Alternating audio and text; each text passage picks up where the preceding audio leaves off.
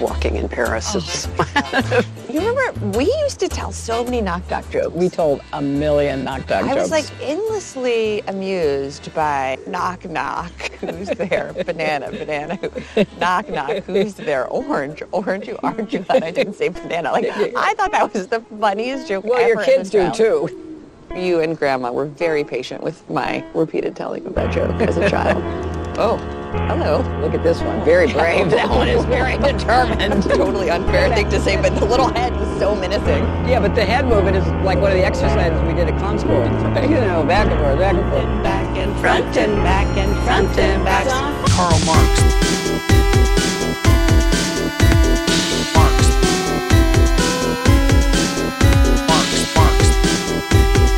Sexual lust. Marx. Marx. Sexual lust. Marx. Yeah, Eric, Erik Prince is our uh, angel investor, um, which is how we can record, how we get all those like Resident Evil and Super Mario Brother sound effects. Those all come from our very generous donor, um, the former the the former CEO and founder of Blackwater. Yeah, that's true. And anyone else who has those, you know that it's a similar situation that they have. Um, and that's that's you can quote me on that. That's legally actionable.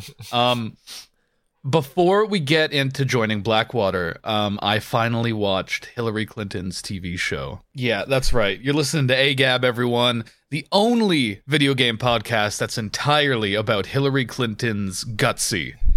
Um, which has to be so it puts the banal in the banality of evil i'm gonna say um i watched the first two episodes because i specifically wanted to get to um contrapoints' appe- uh, appearance which we'll get to in a minute um it's really boring Yeah, it's like really boring right like what the fuck it's boring in a like it. You know how so you have something that's really bad but entertaining. Then you have just boring plain vanilla something that's not even you can't even pay attention to and then you have a secret third thing which is so which which is watching people who are uh, uh, imaginably presumably related to one another um attempt to hold a conversation with one another for the first time in their entire lives Do you know what happens if you drink too much tea in Paris? No. European.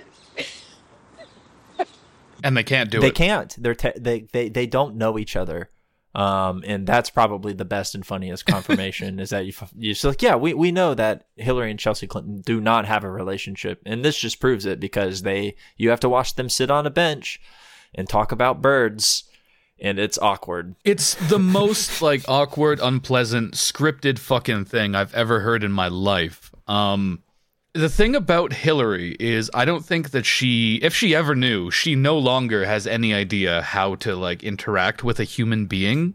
So all she does is her weird vacant smile and nod uh, that she responds to everything with. And there's this really amazing moment, I think, in the first episode, um, where she's speaking to like a, a clown, mm-hmm.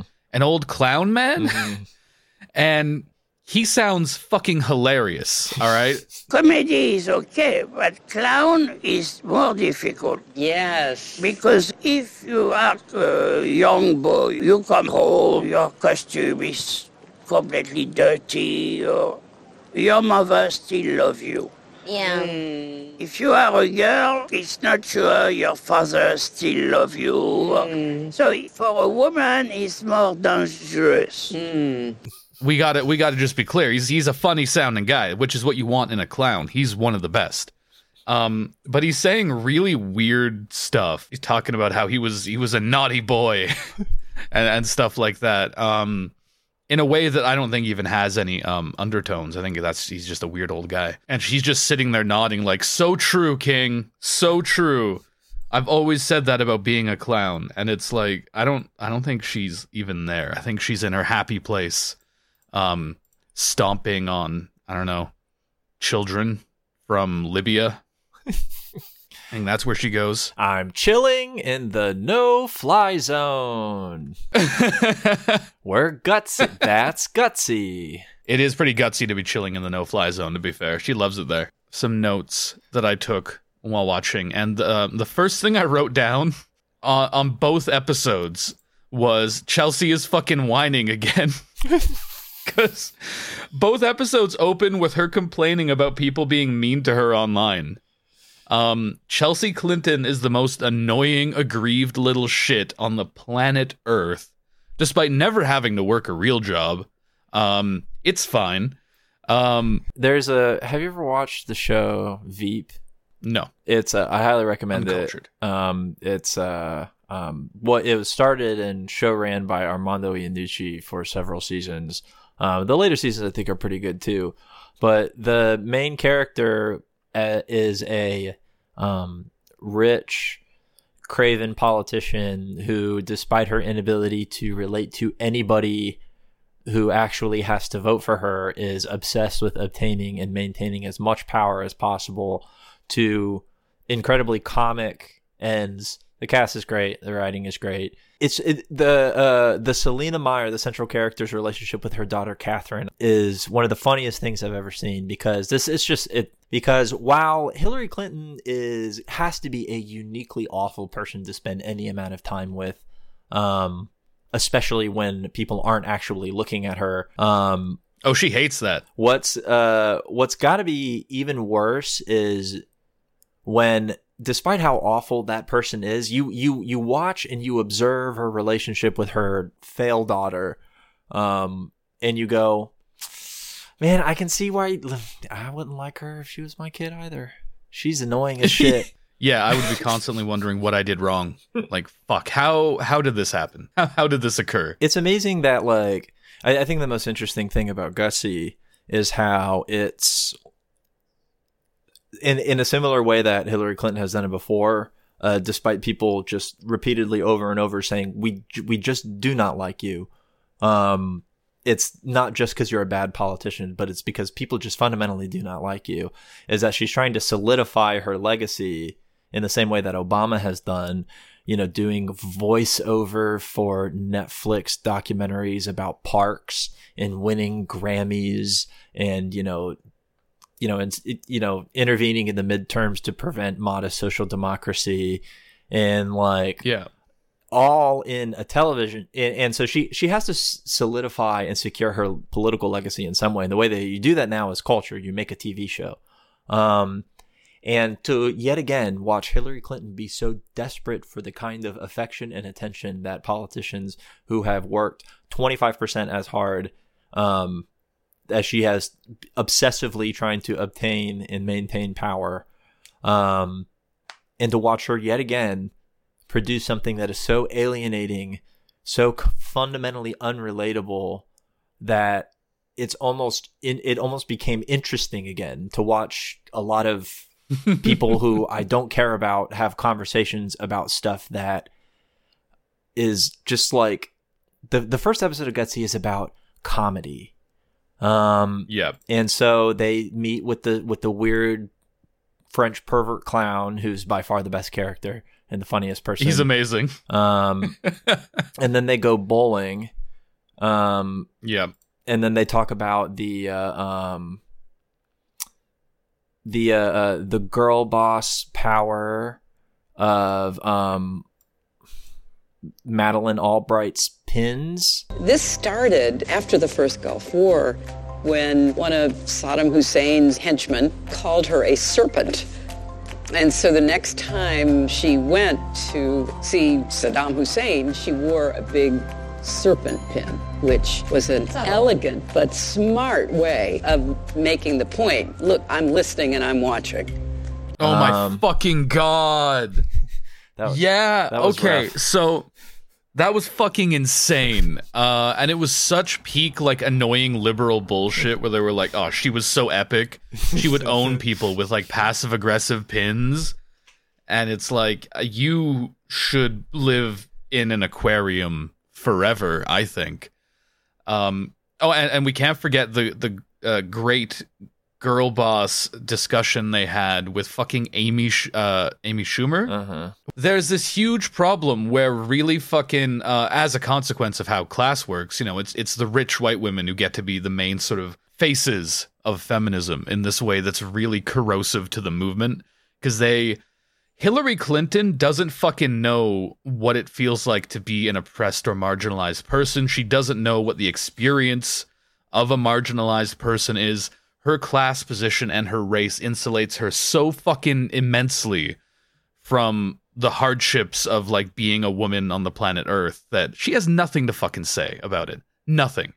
Um and yet she is for a lot of like a scary number of people the face of feminist politics. Um, or at least she was a few years ago. Um, but she's, you know, she's doing an Apple TV show now, so I think it's safe to say that she's declined as a life form a fair bit, which is a good sign, I think, for all the other life forms. but uh, it, it's it's really frustrating, I guess. Um, it falls in line a bit with this big trend. I'm going to go off on a bit of a tangent here. There's a, there's been a, a big trend uh, specifically. I'm just coming for white women today. Enemy of the pod, white women. Um, really trying to get behind all these movements who, uh, of marginalized people who are much more recently having their voices heard, even the tiniest bit, and being like, "Oh yeah, us too, also us." Um, even in situations where they were where they played quite an active role in the repression of those people. Um, there was a, a everyone was getting mad at someone on Twitter just like yesterday, um, because they were they were talking about uh, how actually um, white women and black slaves had uh, you know they had cause for solidarity because they were both mistreated by white men at that point, and it was like. White women uh, were slave owners, also. Actually, That's not how any of that went. Do you that's know not how any of that went. Have you read a book? That's not how that went. That's not what happened. No, one of the one of the uh, most common causes of lynchings were perceived breaches in what was called racial etiquette, where uh, qu- and quite a lot of that was not showing proper deference to white people, and a lot of that uh, manifested in being seen to be uh, looking at or or speaking inappropriately to white women. It was a huge uh, you know, anxiety, you know, they're coming for our women sort of thing, which is translated into a million racisms uh, of different varieties afterwards. Uh, Google the Scottsboro boys. What the fuck? Like, I missed this Twitter thread. Sorry. I. what? oh, no, good. good. It, it was infuriating. And it was so emblematic of this type of white feminism that really is like, you know, it's white men and then everyone else. It's like, no, no, no, fuck face, get over here. We saw what you did. Actually, there's an amazing. This isn't someone I want to really cite in a political sense too much, but the uh, an old Bill Burr bit that always stuck with me, and he's like, "Why are white women acting like they weren't here right next to us? Like, no, no, no, you come here and take your talking to also." Um, Yeah. And I always thought that was funny that even you know, guy from Boston who is mostly just complaining about his wife, um, even he can sort of see what's going on. Uh, and one thing I would add to that is um, Emmett Till, who was famously murdered at 14 years old for supposedly, uh, you know, speaking uh, out of turn to a white woman. Uh, the woman who made the completely false accusation against him, Carolyn Bryant, I'm pretty sure is still alive and still acting as if she did nothing wrong. So, shut the fuck up forever is is my my view on on people who are trying to push that sort of weird line. Well, it's just Um, it's it's emblematic of a certain kind of politics that really a lot of people, thankfully, don't seem to be buying. at uh, there's a certain kind of like upper middle class, like white liberal, who's invested in these particular politics, but most of the time, people kind of see it as bullshit when these like very wealthy and very established. Fig- fluid figures in culture who uh, who in the 1990s can talk about things like super predators and that kind of a thing and then flip and become Yeah. sort of like woke slay queen 20 years later after calling for no fly zones and destabilizing entire countries in North Africa there's like they they're able to sort of drag out these cultural avatars who ultimately support and like legitimize their politics. I think about the sort of celebrity collaborations and political campaigns that, like, on the one hand, people were talking about how Katy Perry, the, the who who used to do Acquire the Fire, by the way, I was joking about that on Twitter. It's like a weird evangelical, it's like a weird evangelical traveling like youth revival thing. Um, by that was run by this group called Teen Mania. Um, uh, which is an interesting choice in names. But like she, people were surprised when she was voting Republican and that she was also like campaigning vehemently for Hillary Clinton. I'm like, no, it's like the woke stuff for the liberals is all just a language to communicate their exact same politics. There's a reason why it's connected to this, you know, affirming sort of like self-soothing culture that's popular among sort of very, you know, gentle upper middle class liberals. A lot of those right wing psychos point to this kind of a thing and use it as a way to try and push back culturally against, as you were saying, hey, the actual voices of marginalized groups that recently have been giving a little, have been given a larger platform. It's just, it's all, it's all theater. It's all bullshit. It's all propaganda. Like, and I mean, we know that, but like, you know, and e- watching it post ironically, I know that is propagandistic. But if there's one thing that I can say about the Hillary Clinton show is that what's so funny about it is that just as with everything that she's tried to do in her career, the more she attempts to endear herself to a larger audience that's not already fiercely and obsessively loyal to her, the less people mm-hmm. like her. And it's the funniest Oh, fucking yeah. thing because to be that alienating and unrelatable as a person is just like did you see um my my like the heir to this inability to relate to people kamala harris was posted a video of her impending mental breakdown as she was walking onto a bus. She sees a camera she's walking onto a bus and she says the wheels on the bus go round and round. And i have a lot of things to say about that. First of all that's not how What the wheel fuck? that's not how wheels on the bus goes that's not the t- she sing she so she sings the song wrong. Her first instinct is to sing a child song instead of to say hello or wave and say or having a great day. I'm excited for the election.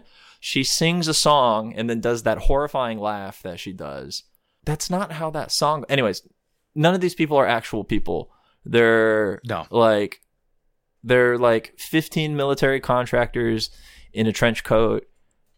No one should listen to them we should always just laugh at them because they're as as as as they basically suggest themselves in the first episode of Gutsy, they're just fucking clowns. They're clowns. Yeah, and I think that's why it's so aggravating um, when they try to, you know, almost creep up behind um, actual liberatory movements and be like, "Oh, we're also part of this," while their hands are fucking soaked in blood. You know, it's like, no, you again can't stress this enough. Giant aquarium that you should all be kept in, um, and I think that's a big part of why people are justifiably frustrated at uh, one ContraPoints for going on this TV show, this television program.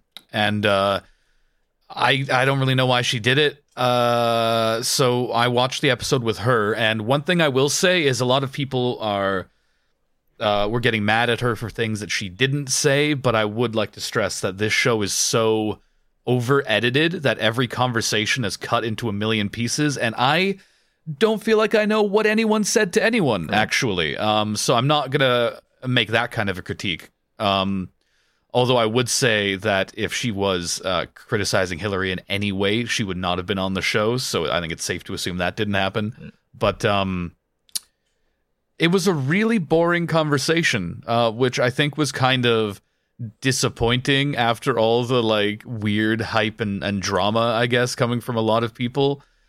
Um, nothing that interesting or even funny was said, and uh, I think one weird thing was that the whole episode was about denazification, um, or maybe I, I guess that's kind of a loaded phrase now. Uh, Nazi rehabilitation, I guess, um, which is really funny because you know neither of the Clintons have ever once suggested that anti-fascism is anything that they've viewed with anything but you know contempt and and horror. Um, so it's very funny to be like, uh, no, we like this, but in a vague way that you can't identify uh, as anything too overtly political. Uh, and and so ContraPoints takes this opportunity to um complain about cancel culture. And uh that's about it, baby. It's so fucking lame. Yeah. I don't know. What, what what did you think of that? Do you have any any, any opinions on on her her segment? No, not really, but that's but I have I have like non like non opinions on it, right? Because it wasn't much of Yeah. that's the problem with the whole and the entire crux of the conversation is that it necessitates like what what what actually destroys fascism. Um, they didn't talk to like they talk. I, I- you know, it's been a while since I watched that episode, but you know, there are people that I read who have a really interesting takes on how we describe contemporary fascism. Do we find like do we define it as a post-fascist sort of move towards something new? Um, sort of uh, it, it, it, as a non-pure rehabilitation of the old versions of it, which is something I I typically agree with.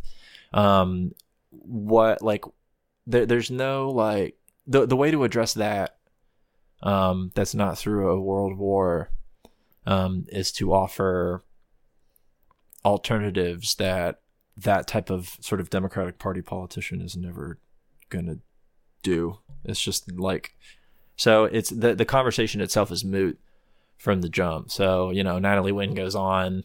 Natalie Wynn uh what doesn't go on you know it's all going to be the same thing you know Yeah. acceptability in politics is about not Trump being there. The Republican Party is dangerous, but we're not willing to say in all of the ways that they are.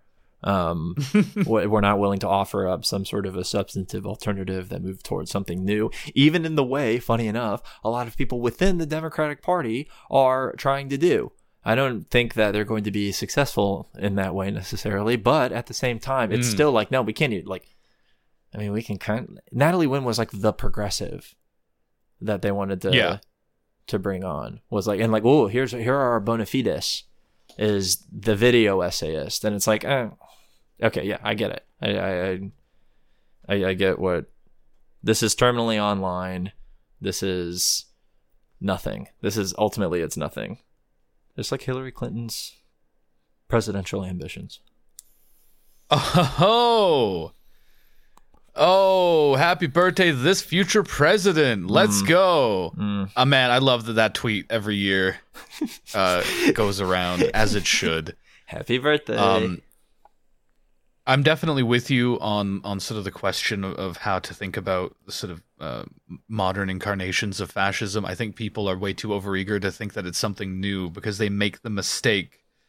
Uh, and anyone who's seen my function of fascism video will know where I'm going here. They make the mistake of, of thinking that fascism is a single, uh, coherent economic plan uh, that is based. You they might base it on on Italy or Germany right um, obviously during World War II and say, well, that that's the only thing that fascism is. When I think that we see looking throughout the 20th century, fascism does not have. It, it has a tendency towards privatization, for sure, um, but it, it it does not have a coherent economic policy in the way that say communism does.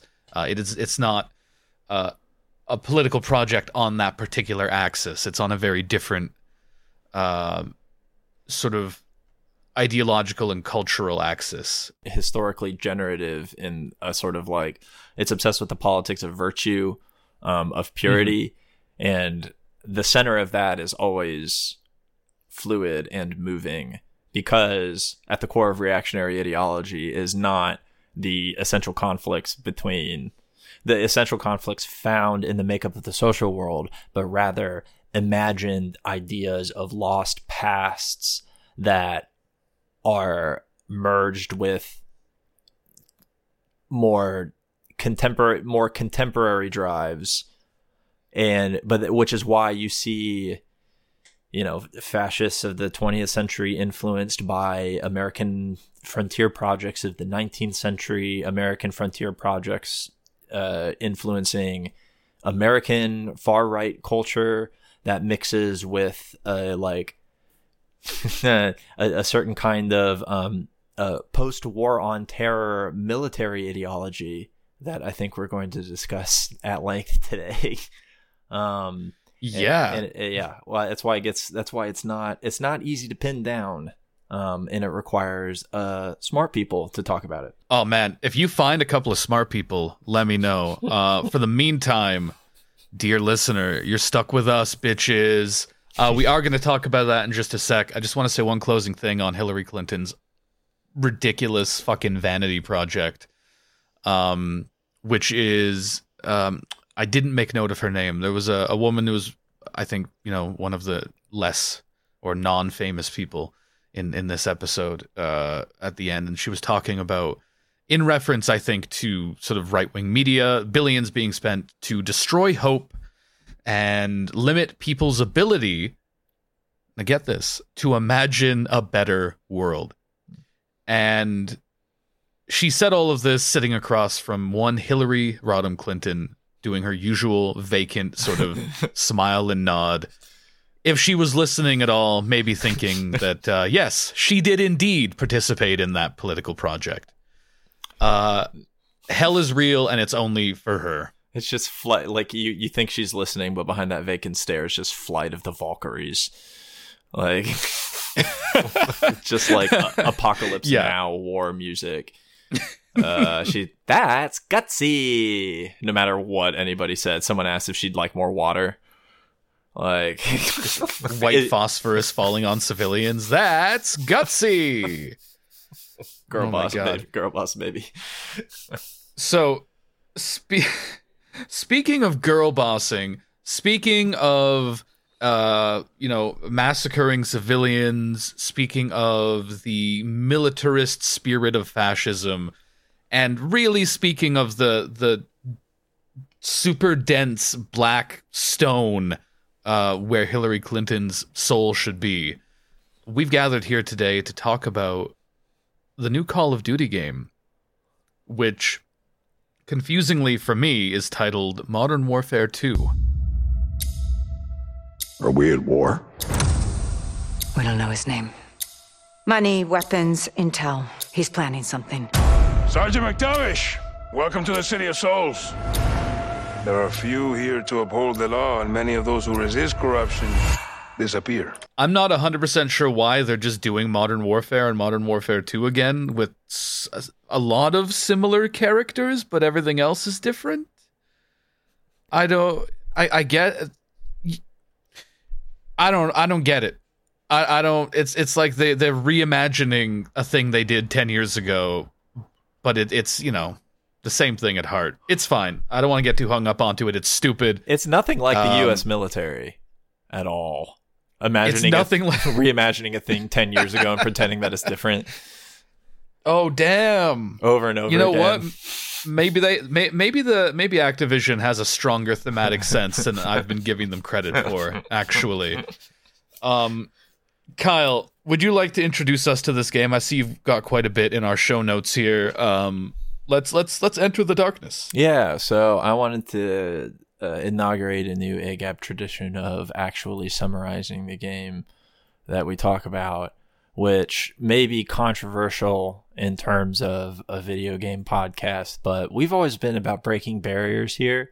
Um, so I think um, if you're interested in not having the story spoiled of this game, first of all, why are do you intend to play this? Don't don't you don't this. don't play this fucking game don't play this game i'm not respecting your your views on spoilers uh Yeah. for this game don't play it just don't don't play it but also you know I, i've done i've done my best to try and summarize the campaign mode for modern warfare 2 2022 not to be confused with modern warfare 2 campaign remastered from 2020 um, call of duty modern warfare from 2019 call of duty world war 2 or call of duty modern warfare remastered which is from 2016 um yeah uh oh my god um, yeah, I hate or, this fucking yeah, or. Call of Duty Modern Warfare 2 from 2009, um, or Call of Duty Modern Warfare Mobilized, or Reflex. You get the idea. Anyways,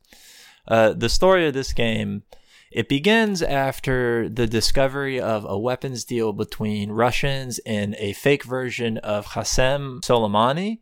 um, who you might remember as being assassinated in a drone strike by Donald Trump in a move that's only been good for geopolitical relations between the United States and Iran, um, uh, which have always been fine and super stable and totally good. Um, anyways, a, a joint international military spec ops group called Task Force 141, which was created at the end of the last Modern Warfare game. And again, I don't mean Call of Duty 4 Modern Warfare. Um, or Call of Duty Modern Warfare 2. I mean, Call of Duty Modern Warfare from 2019. Um, it's fine. Just try and keep up. Yeah. Okay. So Task Force 141 um, pilots a missile into the middle of this uh, discovered weapons deal uh, and kills everybody. So um, you assassinate the fake Qasem Soleimani in the same way that the real one was assassinated uh, by pilot within the first 10 minutes of this game. After this, the fake Soleimani is replaced by his uh, ranking commander, Hassan Piker, a fashionista, streamer, and friend of a group called Al Qatala, which is fake Al Qaeda. Um, who during a in early in the game during a Marsoc deployment led by char- Yep. the familiar characters Ghost and Soap is discovered to be in possession of not just high-tech gaming equipment but also US made missiles. Hassan Piker is apparently working with Los Alamos, a Mexican drug cartel. Sure. so you go there and team up with Mexican special forces, including one of Alejandro, one of my many boyfriends in this game, who I can fix. Um, we'll get into how problematic. Oh I my am god. uh, Kyle. later. Well, you team up with them for. Don't worry about it. Don't worry about it. Well, you team up with them for a, a joint operation with a, a private military company called Shadow Company, who's definitely not Blackwater, um, to get Hassan Piker to destroy Twitch once and for all. Um, so actually, never mind. What we need to do is go to Spain because Los Alamos, in a hatchery in Spain, has hidden Russian GPS devices that they plan to use on these stolen U.S. missiles. But wait, actually, they caught. Well, wait. Uh, so you actually have to go to Urzikstan um, for a little while. But no, actually, no. You have to go back to Los Alamos and learn the identity of someone called El Sin Nombre. Um, no, okay. So as it turns out, Philip Graves cut a deal with the leader of El Sin Nom- with El Sin Nombre to reveal locations of these American missiles that they're looking for. But as it also turns out, Philip Graves and Shadow Company are going to betray you um, because they're gay nerds and they're in fake black wa- water and they're bad. So the one and they're ac- and it turns out they're actually the ones responsible for the miss the missing missiles in the first place. Um, so now they're gonna kill a bunch of civilians um, and you because they're the bad guys too. And so you um, need to go stop them. And okay, so it turns out Hassan Piker has moved the final missiles from his palace in West Hollywood to Chicago using the power of posting and by driving it there on his Lamborghini. And Hassan Piker is going to kill Nancy Pelosi and Alexandria Ocasio Cortez by aiming it at Washington, D.C.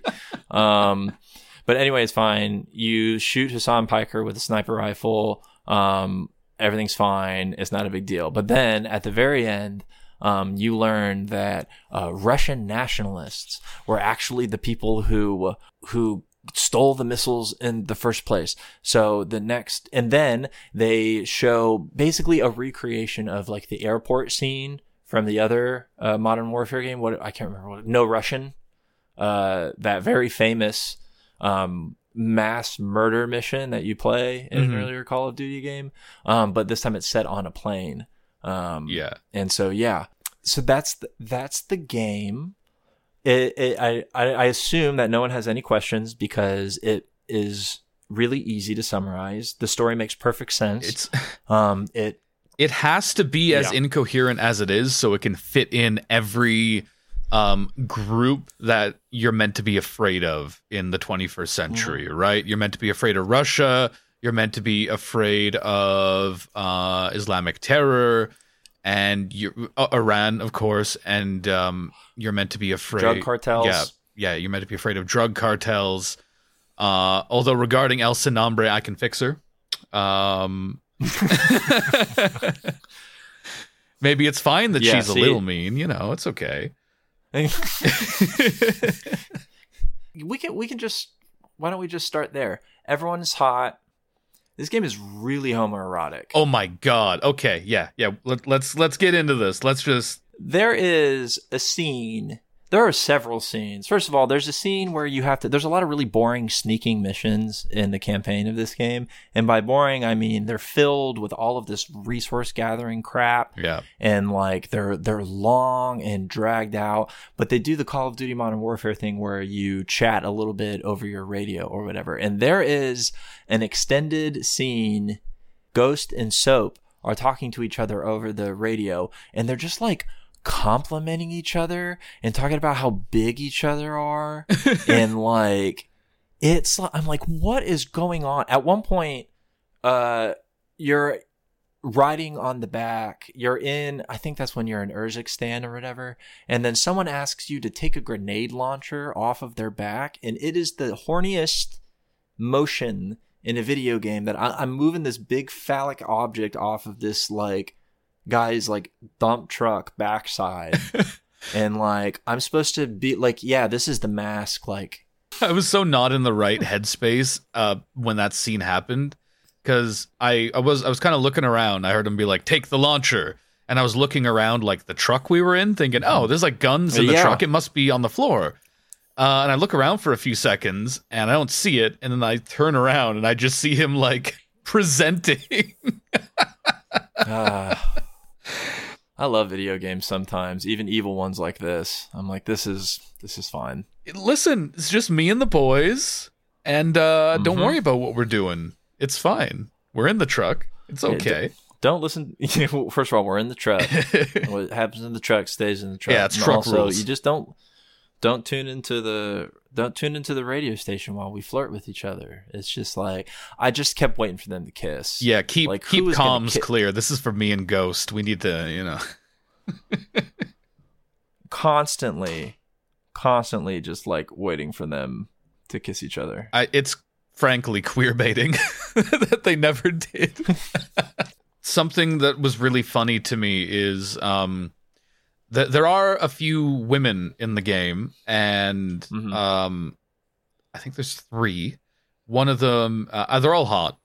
One of them sort of an older lady, and then two of them are more like conventionally hot. Um, but the way the game doesn't actually seem like the game feels gay. Like it doesn't really linger on them much in the way you would expect Yeah. a game with a you know a, a heavy male gaze to do. Instead, it's it's like Yep. no let let's go see what Ghost is up to. You know, like, no they don't do that they don't do that anymore they take a certain they they create the good version of all of the types of people that they depict in order to like because you work because the, the thing about the various factions in this game it, like task force 101 is supposed to be like international not 101 one oh four, task force it's not task force 101 task force 141 task no they're task force 101 now. Task force 101 is it they're an inter, they're international special forces so it's all the um a lot of the black ops stuff from like the black ops game get folded into this which a lot of that stuff resembles the sort of quote unquote bad guy private military contractors yeah, that they use in uh, to like you know that you know that, that that you know people in power have used in the past and also used as easy scapegoats um when they like literally hired them to do the thing that they end up doing. Um and it turns out it's a war crime. Yeah. uh it has this like there's the respectability and the restraint of the US military but it's mixed with the you know modern the s- special operations of modern warfare. And so you have this international group. The introduction of like mexican special forces in modern warfare games has been really interesting to me particularly because they're always foiled by like yeah it turns out iran and mexican a mexican drug cartel are working together to move an american missile to chicago That's so Or, like- preposterous. I love it. yeah, it's it's wild to think, but like they're the purpose of the game is to like forge alliances in the acceptable ways, like to to understand that the vanguard within the international special forces comes in conflict with the military apparatus that's too bureaucratic Um, but that also comes into conflict with private military contractors who are not restrained enough. They don't have the respectability and the sense of duty um, to not immediately just start murdering as many civilians as possible when it becomes advantageous for them. Mhm. Uh, in like in the case of Philip Graves, um, in so you have this like the only solution to all of the problems in these games is a the best funded woke military that like like you know that like what was this what was that that that ad that made its way around Twitter that's like I'm a I'm a I'm a Lat- I'm a Latino with anxiety and Oh yeah, that was a CIA ad. I'm a woman of color. I am a mom. I am a cisgender millennial who's been diagnosed with generalized anxiety disorder. I used to struggle with imposter syndrome, but at 36, I refuse to internalize misguided patriarchal ideas of what a woman can or should be. I am proud of me. Full stop. My parents left everything they knew and loved to expose me to opportunities they never had. Because of them, I stand here today a proud first generation Latina and officer at CIA. Yeah, she's like, I'm an intersectional millennial, and I was like, first of all, I don't think you know what that means. But also, like, yeah, we're we're pinkwashing. That's what's happening right now. It's fucking pinkwashing. I'm a scared Latina and I pilot drones too. like, but like I mean, and that's what like ev- everyone is hot, yeah, but like it can't be sexed in the way that a normal like a military game would be sexed like 15 years ago, either purely for the boys with like heavy male gaze. Not like the stuff, you know, the stuff Duke Nukem was making fun of, basically, like actual real Duke Nukem. Uh you can't do that. Women have to be respected and they have to be respectable and there has to be a couple of them. Uh and they have to be one of the boys and you can like there's no you have to completely desexualize it. But in doing that they play into they they still play into all of the like tropes of masculinity that are the kind of thing that I like to say that like the straighter you get the gayer it, I get you know? Like and you can't you can't do anything about it because you're trying to perform masculinity so hard that it becomes gay. And so they retain all of that stuff. So the guys are flirting with each other and they're all muscly and hot and it's every it's the weird sort of like sexual b side of every straight guy's male power fantasy that's also like you know what if we kissed? That just kidding. Like it's it all ends up getting retained because they have to appeal to their audience while they also need to accomplish the goal of these games which is a well funded modern American military apparatus, international neoliberal military apparatus led spiritually and actually by the United States and the United Kingdom is a fundamental good Yeah. for global society. Um, because that's what these, that is what these games are all about. The ones that don't have a story, the ones that do, it's about retaining and maintaining the power fantasy without losing the sort of direction of our cultural moment. So it's woke, but it's not. It's pro, it's into what private military contractors can do, but it remembers what happened with Blackwater. Um, so they're still the bad guys, but it recognizes that military bureaucracy prevents the real rough riders from actually getting in there and getting their hands dirty to keep people safe while at the same time part of that part of that reason is they have to place restraint and look out for the lives of the brotherhood or whatever. So really what we the solution to all of that is a well-funded American military. Plain and simple. Yeah, it does. This is really a game that likes to have its cake and eat it too, right? Um, like uh, General General Man at one point is like, yeah, we're gonna use the PMCs. Uh, we're gonna cut, uh, uh, circumvent inconvenient red tape, and everyone's like, yeah, that makes perfect sense. That's a great idea. Um, and then when you know they start doing war crimes, yeah, it's kind of like, oh, geez, how could this happen? Who could have possibly foreseen this that this would happen? uh, and the funniest thing to me is that the general uh, General Shepherd, um, he has to go off the grid because of this. When in reality, there would be zero consequences for this man, um, because when the real world analogs of this happened, uh, there wasn't. It's got this mythic quality where it's like we're going to depict these real things that have happened or like an analog for them. But then we're also going to act as if you know if this thing happened there would have been accountability and it would have been like unusual that it happened. Another great example is when they find out that um, not al-qaeda has these fucking American missiles, and everyone's like, "That's crazy! What American weapons in the hands of terrorists? That's never happened. That's crazy!" and it, it's just like they're you know they're showing this kind of real thing that happens while acting like it's a total outlier. in, in this really, the whole thing feels like damage control a bit because people know a little bit too much about what the U.S. military has been doing lately. I don't know. yeah, but it wasn't their fault. It was the private military contractors, and also it was Mexicans and also the Russians and also Soleimani.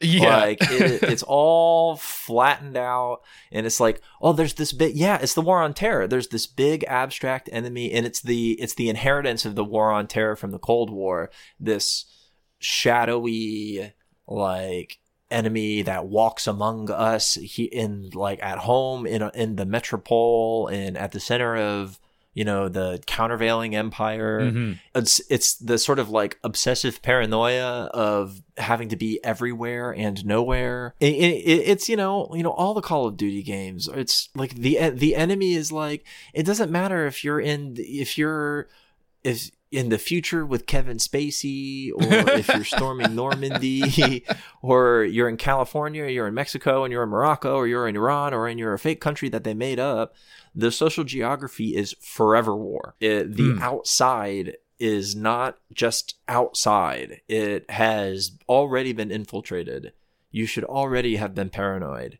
It's like they have it. The reason why these games I think sell like crazy isn't just because they're like, you know, consumer shooters or whatever, but it's because like the level of cynicism that they show, especially this, the Black Ops games, but like it, they're, it's what that cynicism is what makes them the most important American cultural products, I think, of our current moment is the idea that like there is an enemy. It's, it's like everybody. It, it's, it's this flattened out, just scary fucking thing Yeah. that you should have already always been afraid of. And it's bad. It's been bad I for people, I think. Yeah, I, I think we see the consequences of that in this game spelled out in a really interesting way, where once you've designated somebody as a good guy, because the enemy is everywhere all the time, the rules shouldn't really apply to them anymore. Like, um, when you're doing the Mexican Special Forces segment, because these are the good. The, these two main guys from this segment are like the only Mexican uh, characters you meet who aren't in league with terror, which is, you know, that that's something Yes. to think about. Um, but they uh, illegally cross the border, um, the wall, which they act like it's fine and normal that it's there, just to you know normalize that a bit. Um, Mhm. and then they start barging into people's houses outside of their jurisdiction where they have no authority. Uh, guns drawn. In fact, you fucking kill a couple totally unrelated civilians because they react to you barging into their house by going for their guns. So you're you're doing horrible shit totally unnecessarily. You don't end up catching the guy you're chasing. But th- this never comes up as really a problem that you've done this, even though this should have been like an international incident. Like Mexican fucking troops came over, fucking murdered some Americans. But you know, these are the good guys, and the war is everywhere all the time. So it's fine that they're doing this because we know that their heart's in the right place, basically. And I feel like that ties into how this game views civilians, which is, first of all, they're always a possible threat. In the opening sequence, you're storming, I think it's an Al Qaeda house, um, and one, there's one guy you kill, and there's a woman, presumably his wife, is like crying over his body, and then as you approach, she like grabs his gun and, and turns around and tries to shoot you. Um, there's the the guys you kill when you're the Mexican Special Forces. You kind of you burst into their house and they they kind of just stand there for a second, and then they do what I think probably nobody would actually do in this situation. But these guys come in and their guns are already on you. They they they leap for their guns when they're like five feet away from you, and you know instantly die for it. Um, civilians are constantly just a, a hair away from grabbing a gun and trying to kill you, and you should always view them as possible combatants. Yeah, you dis- de-escalate by aiming your gun at them. Oh yeah, yeah. I know people have commented on this already, but I'm de-escalating. Yeah, that the sequence before you fucking kill some people in their own home that you broke into armed with no authority to even begin to do that. Uh, it begins with you, yeah, the the prompt to de-escalate people by aiming your fucking gun at them. Uh, again, that starts with a guy who you are breaking into his home, so he kind of comes at you with a bat, like, "What the fuck you doing in my house?" So you point your fucking gun in his face and get him to back off. Um, deeply insane and horrifying. Uh, and again, never comes up as a problem that you've done this in any way. And uh, there's a, a segment where I think we really get a look at how civilians work in the psyche of this sort of cultural product, which is, uh, and you may note this in in the notes here, Kyle, the the highway with the extended car chase sequence where they are dropping. So it's just a civilian road. There's tons of civilian vehicles, and the enemy's just dropping landmines out the back of trucks as you chase them. Uh, and all your guys over the radio were like, "Oh, these awful pieces of shit! These monsters! They're jeopardizing civilian lives." You and your team chose to attack them on this public road where you knew there was going to be tons of civilians and you've got like grenade launchers that you've very heterosexually taken from your friend um, who's just your friend. Um, you're blowing up vehicles fucking shooting guns everywhere. You are the you instigated this fight. But because you are always in the right because we've established you're the good guys it's not your fault that civilians lives are at risk. It's theirs inherently. And I think that's really interesting to how we think about, say, the war on terror and drone strikes. And no matter how many, you know, fucking weddings and hospitals we blow up, the fact that the terrorists were maybe vaguely around means that it's their fault, not ours. and the number of landmines that they have just on hand, so and that they many. are tossing, tossing around. It, it reminded, honestly, you know what it reminds me of? The boss fights from Crash Bandicoot. yeah, it's just like, that, right? It's so the boss fights in general are really goofy and but they're still like just as you were saying it's set on a public highway. So it it is this like i kind of want to like watch the news in the call of duty universe like without like i just kind of want to watch the news. I just kind of want to turn on the news and see what it's like. Because people are like yeah 10,000 people died in a, a, a chase on a high on a on a famous highway in a large city. It, it's inter- it's it's an incredible contrast with all of the stuff that we were talking about when it comes to civilians, like when Graves goes rogue. Uh, and the, the the PMCs become the bad guys, and you have to flee. Um, and basically, you're they're looking for you, traveling through an entire city, massacring everybody. Yeah. Like a whole a fake I can't remember the name of the city. It's fake. They made it up. Which they have they have to. They can't an actual massacre cannot happen in Mexico City. It's all it's this mixture of fake and real places and the fake places is where like like th- these are hundreds of people who are dying. Like they are like you you're crawling through this environment. It's pretty grotesque. You, like and you hear them like breaking into civilians' homes and dragging them out and interrogating them and just shooting them on the spot. Like why would these people in the middle of the night have any idea where some random American is? Yeah. Or like they're they're trying to find the stuff that you're looking for and so they're competing with you but the only difference is that rather than indirectly massacring a bunch of citizens they just do it directly and it's that's always made grotesque and like horrifying because it is but then at the same time when you're you know chasing you know Dr. Robotnik down fucking down the fucking highway in Iran it's and it's like no it's fine it can be Mad Max like Yeah, the only way for the bad guys to seem worse than even the the generous depictions of the US military that you get here is to make them so like cartoonish. You know, to have that like ridiculous pointless just like pulling people out of their houses in a way that doesn't even further their goals in any way. Lex Lex Luthor, the Joker, and Vegeta have all. It's just it's Fortnite geopolitics. That It's is like, going to be the episode title. it's what if what if uh, what if Eggman and Lex Luthor and uh, Mr. Burns all were the bad guys, and it's like. let's like you know let's, we'll just personalize it. For a random member of my family let's say god bless them love them i really do they're like yeah those are the bad guys. This these three people the mexican drug cartels the iranians like those are the bad guys and you gotta kill the bad guys with the good guys You got to use the good guys. You got to go, oh, Sonic the Hedgehog. Why don't you take this rocket launcher off my back, huh? the, the the AGAB deviant art has been seized by the U.S. government. By the way, that's one thing that we forgot to update our listeners on. Um, Yeah. it's been taken off the online because of cancel culture. And, They're clearly stealing uh, our Brand- ideas also. Uh, That's where the pic- are the pictures of Sonic and Mario kissing went.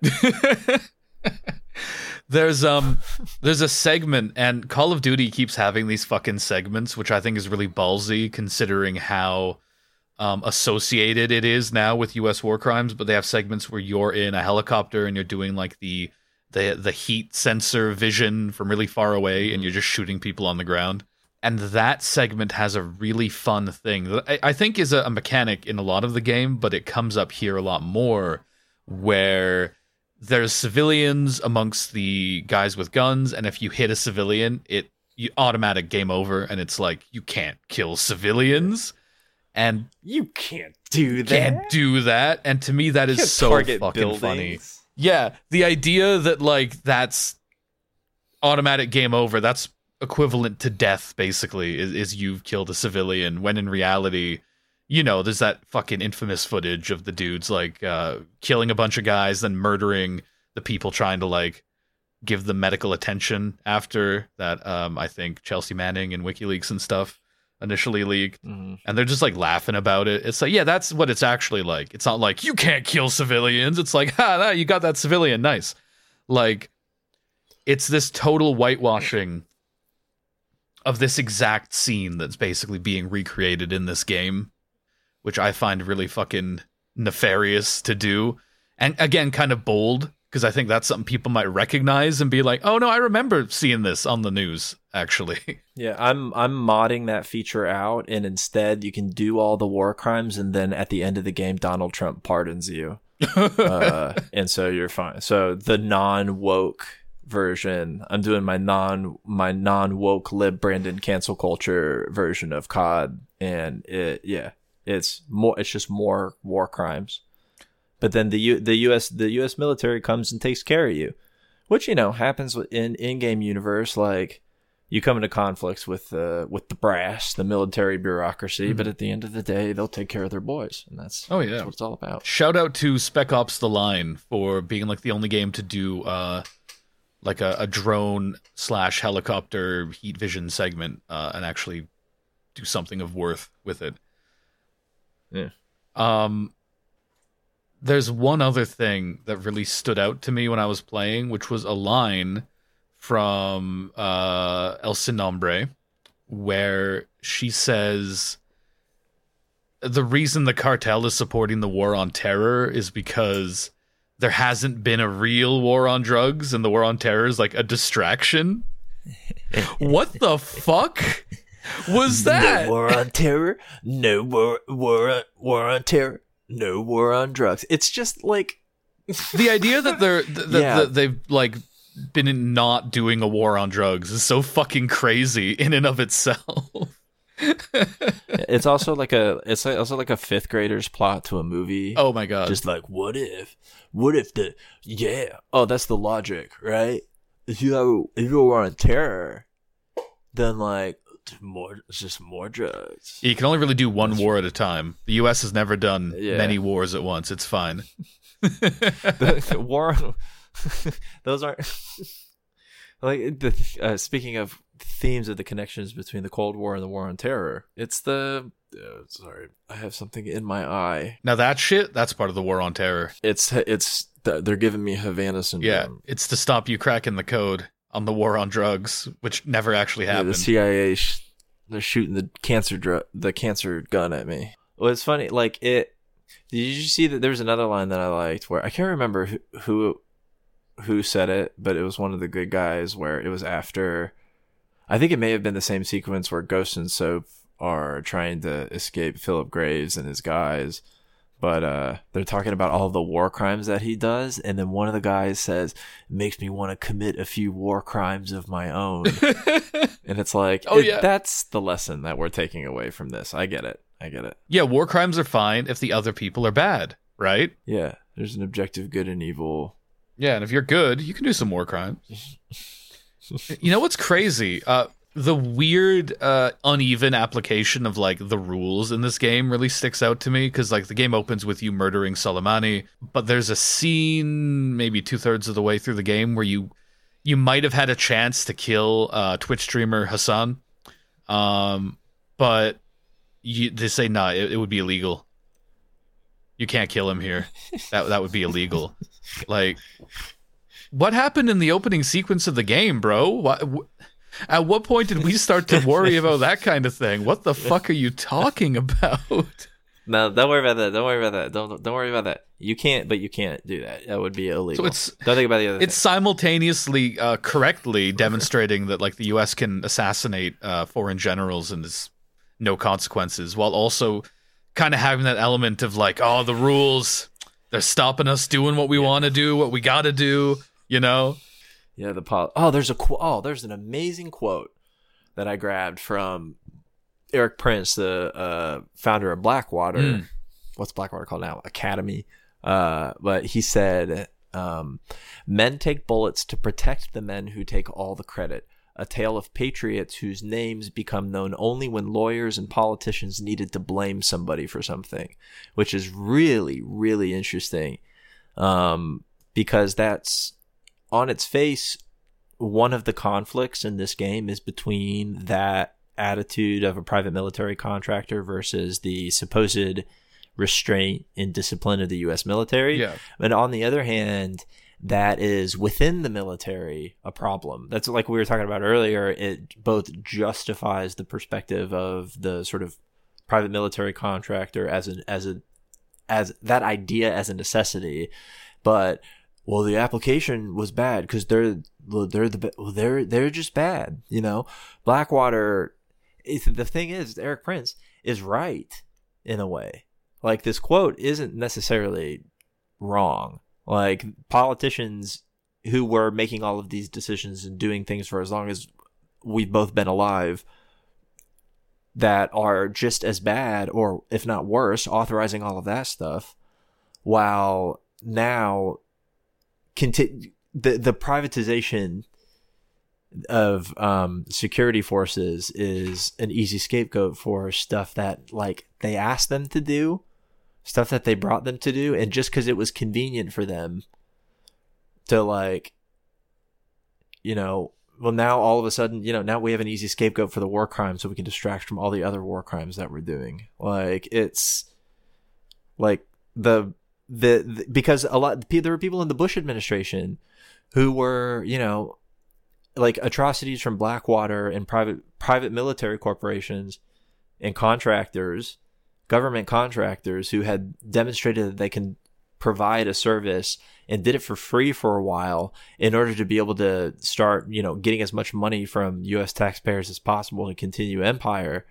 Like it they're now all of a sudden they're like, "Oh, well, hmm, there was a bad element that got into our otherwise perfectly fine and totally cool organization." Um, and it's a real shame that that happened. But not only should I not be punished for it, I should be able to continue to adapt to the circumstances that gave rise to a private military contractor in the first place. Um, and it's, um, it's a, a fake ass bullshit. I don't know. Yeah. No, that's I think that's a great summary of one of the central ideas of this game. And I think the other central idea of the game is uh, join join the army. Oh, look at look at all the toys you get to play with. Join join the army. Don't you want to don't you want to shoot this gun? Don't you want to drive this little little fun little vehicle here?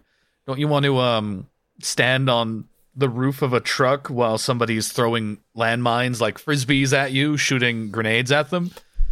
Isn't that uh, blowing up hanging, civilians? hanging out of a helicopter, hanging out of a helicopter by your foot with a upside down with a pistol. And do we remember that sequence? oh my god, yeah. and then you land on top of a truck like you're Spider-Man and then start jumping from trucks until you steal another truck and that's when you have to start dodging the landmines and stuff. That's all the same that sequence. road How sequence is How so is that all in the same? It's so fucking long and just awful. oh my god.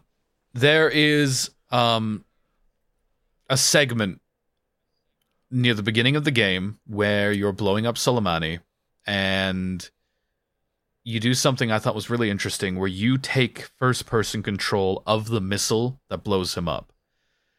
And Mhm. it's weird and voyeuristic and dramatic and i think that it also kind of reveals the core ideological principle behind this game and i think that when you look at the marketing you just see uh, the character ghost who's uh, whose face you never see he just wears a skull mask um whereas i would say the character soap is more like a main character i don't I'm not sure if you ever play Ghost. I don't think you do.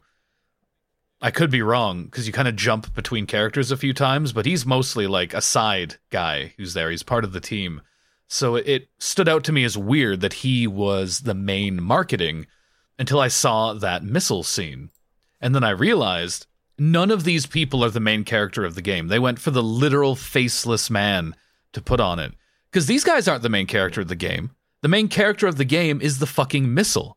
The main character of the game is the guns you get to play with. It's the vehicles you get to fucking cruise around in because that is what they're selling you on. It's the military experience. Ghost should be faceless because you want to imagine, you know, the the 14 year old boys who make up a lot of the player base of these games. They want to be imagining themselves in that position. He's literally a vessel for self insert. Um, the characters don't matter. It's all just for a fucking recruitment officer in a few years to be like, hey, you want to play with one of these? And then for your fucking neurons to activate because you played it in a video game that you liked at a, you know, a formative age. That is the purpose of this game. Everything else is fucking window dressing. they're your friends like your your your buddies these are the people that you can hang out with. These are the kinds of things that you get to do. Look how important and mask and like cool you can feel. Look how powerful you could feel. Um call of duty as a recruitment tool is interesting because there was that period where members of the military were playing it on twitch. Yeah. um, and it wasn't going very well. No, it was not. for them. A lot of people thought it was pretty funny. Um, but like, I believe the military, in the same way that the military has the uh, like U.S. military academies compete in their own um, division in college sports, but still, you know, they have football teams, they have all of this stuff. Like, you know, video games is a really logical conclusion, both as a recruitment tool and as just sort of like a display of a like a, a constructed idea of what you know military service could be for you. It could like you know you could even go into playing this game with the yeah this is silly and this is hollywood or that sort of a thing. Um you know this is exaggerated or imagined or that kind of a thing. But that's not really the point. The point isn't to get you to walk away with the you know perfectly manifest content of this cultural product but is to more fundamentally reinforce the need for these particular institutions in the first place and how ordinary people like Ghost, whatever his real name is, Simon Simon Riley, um, like you know these sort of a lot of these characters they have backstories where they're these kind of like down and out, sometimes poor and working class kids who found their outlet and found meaning um, through the military and they became lifers and then they went into special operations and now they have all of this sort of like freedom and mobility and they see the world or whatever. If any of that sounds fucking familiar, that's just literally the that's the recruitment tactic of the US military. That's the stuff they say to you. When they come to school and they set up the booth and when they do things in assemblies and like they're the red carpet is rolled out for any fucking recruitment yahoo to come down and prey on poor teenagers, that's the exact stuff they say. Do you want meaning and stability and discipline in your life? Do you want to feel like you have a sense of purpose? Do you want to travel and see the world? Would you like to get an education? Would you like to sort of not do the thing that you're doing, you know, right now, maybe because it probably isn't very meaningful, exciting, or, you know, fulfilling for you? Well, you know, try dumping scorpions out of your boots in the Middle East for, you know, two years and try, have you tried a traumatic brain injury? As a way of promoting, promoting and improving your life, like it's you know, like go murder people internationally or get a TBI and it's fine because you'll get VA benefits and like, but oh, sorry, you know, the VA doesn't work right. We're not going to fund it properly. Um, you get money for college, but oh, sorry, now college doesn't isn't doing anything for you. Um, like at least you have your VA benefits, and you know, part of your brain has been turned into pudding. like it's Yeah.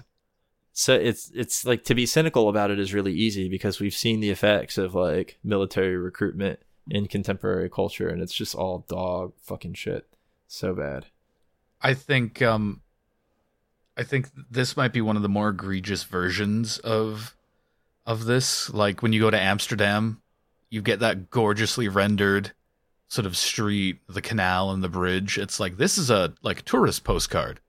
This is being like, hey, you might get to go here.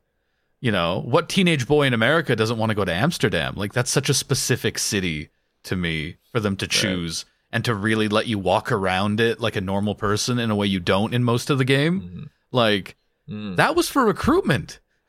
that was like, ooh, this could be a little treat, you know. and there's a there's a movie that I watched on a plane called The Three Five Five. It's a, like a spy movie. Um, it has Jessica Chastain, Penelope Cruz, um, Lupita Nyong'o, and a few other people.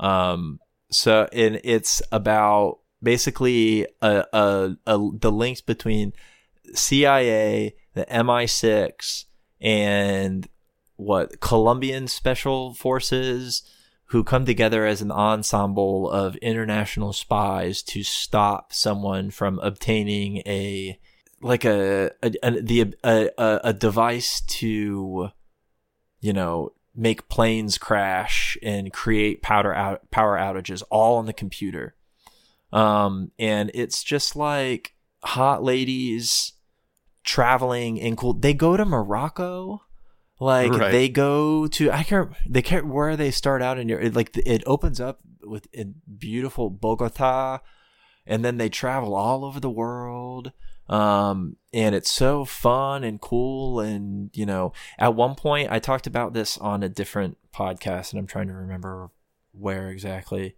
but at one point they talk about their first time and by their first time, I mean their first kill when they were in the military or whenever, you know, they talk about, and they talk about it like the first time they had sex. What was your first? Ugh. My first was that was that it's really gnarly and horrifying. Um, and that's what, you know, Call of Duty is the same thing. Like video games are like it's your day to day life. All of them get sort of like folded into these, you know, desires to see the world and like be, you know, an important and disciplined person with connected to an organization that has a lot of meaning and like you get to go be important and do things. It's just like this is just, you know, it's it's war crime propaganda. It's just pro- it's just propaganda. Yeah. I don't know where I was going with No, that's it. It's fucking it's propaganda. it's extremely naked and repulsive. As I said the last time we did a Call of Duty game, this thing is fucking evil. Should not exist. Yeah. Yeah. Uh, we're getting on in time now. We should probably, if you got any last thoughts, we should wrap it on up and uh, and tell people where they can find us, uh, like physically. I'm I am very, ve- Here's my real final thoughts. I'm very interested to see what the fuck they do with the next one, considering how they the cliffhanger at the end of this game. The what like it's gonna be, and considering everything that's gonna happen during its production cycle internationally, like as the United States continues to sort of ebb and influence around the world, and new enemies imagined and real start to appear, um, it's gonna get crazier and crazier, and uh, we will be here to cover it. That's right. I hope that brings you all some solace. Don't worry, I'm gonna play. Oh, believe me, I'm gonna play it. I have a special kind of brain poisoning. Oh, absolutely. Um, and we're playing these sorts of games so that you don't have to. If you ever feel some weird urge to, don't fucking buy it. Do not give these sick little freaks money if you can possibly avoid it. Um, that's it from us. Where can they find you, Kyle? You can find me uh, on uh, in uh, side of a shipping container um, in a city in Mexico that doesn't exist. um, and you can also f- you can also find me at Labor Kyle on Twitter or YouTube or Zero Bucks. Um, yeah. What about you, Kay? Where can they find you? Um, so you can find me heading my own uh, private military contractor company, uh, which I'm going to call White Solid. Um, legally distinct from any other ones you might have heard of. Uh, we've never done anything wrong uh, as White Solid, and you can't prove it. Um, and to hear more about sort of what we're going to get up to in Mexico, um, you can follow us on our official Twitter account, which is K and Skittles. Uh, and you can follow us on our official YouTube channel, also called K and Skittles, for more uh, PMC updates uh, and recruitment information, obviously. P- PMC updates. PMC updates. All gamers are bastards.